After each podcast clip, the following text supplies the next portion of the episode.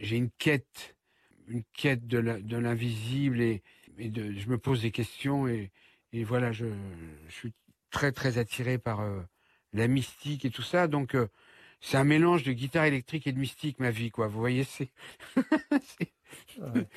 voilà et, d'amour, d'où la tournée dans les églises et d'amour. D'où la tournée dans les églises et les cathédrales qui était interrompue pour les à cause de la, de la crise ah, sanitaire. Oui, oui, on a annulé tous nos. Ce, ce, côté, ce côté mystique vous vient d'où de, de, votre maman, de, de l'ésotérisme, c'est.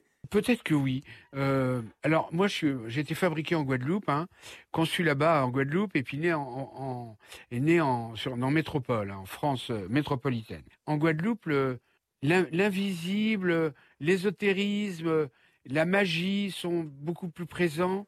Euh, en tout cas, étaient plus présents à l'époque de ma maman quand elle y était, jusqu'aux années 50. Euh, c'est beaucoup plus présent là-bas. Les gens prient, les gens euh, euh, ont peur de la magie ou se servent de la magie, ou, etc. Et c'est très présent. Donc j'ai entendu des histoires fantastiques que me racontait ma maman de quand elle était petite, etc. Il y avait ça. Ma maman était aussi croyante. Alors peut-être ça a joué, mais je suis pas sûr parce que mes frères et sœurs sont pas forcément comme moi. Et c'est certainement que j'avais une attirance aussi pour personnelle pour ça ça a joué. Mon attirance aussi pour l'histoire, pour le Moyen Âge.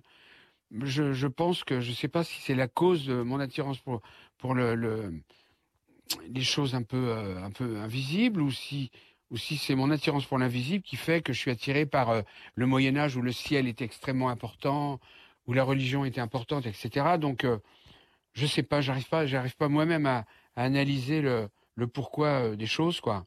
Mais peut-être que le fait que je sois d'origine de là-bas, mais je pense pas que ce soit que ça, vraiment. Je crois pas. Non, non, non. Qui est Hildegarde de Bingen? Ah, c'est une mystique, une mystique allemande euh, qui est vraiment du haut Moyen Âge.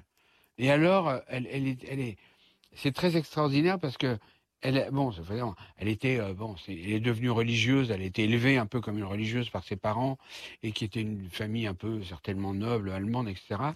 Mais bon, elle, elle, a créé des, des, des, des, couvents, mais, mais, mais c'était une mystique, elle écrivait, et ce qui est très extraordinaire, c'est que elle était, euh, elle écrivait alors des, des, des textes, certainement des, des, des, commentaires religieux, mais elle avait des visions, et alors elle écrivait aussi de la musique et de la poésie, et elle donnait aussi des recettes pour guérir des maladies. Et en fait, on s'est aperçu au début du 19e siècle, ou peut-être du 20e, ou fin du 19e, qu'en fait, les choses qu'elle avait dites avec son langage pour les maladies, de manger telle chose, telle chose, éviter telle chose, en fait, c'était totalement d'actualité.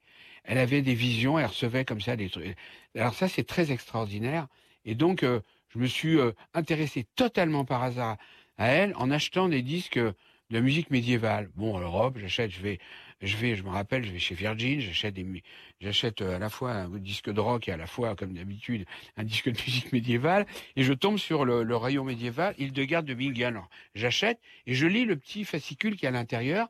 Je m'aperçois que c'est une mystique allemande, etc. Je regarde sa vie j'ai commencé à lire des livres sur elle, etc. Et j'étais assez fasciné par euh, par le personnage. Et puis il y a encore, il y a encore aujourd'hui des musiques d'elle. Bon, elle a écrit de la musique. On entend encore un peu avoir la musique. Alors moi, j'adore ces musiques parce que c'est des musiques que j'écoute le matin ou le soir et qui me rééquilibrent. Quoi, c'est euh, c'est très planant. Les gens écoutent par exemple de la musique new wave ou des choses comme ça. Bon, bah là, on y est en, on est en plein dedans, sauf que c'est au Xe siècle, au XIe. Et c'est, euh, euh, j'adore la musique médiévale. C'est, c'est la musique du ciel, quoi. J'adore.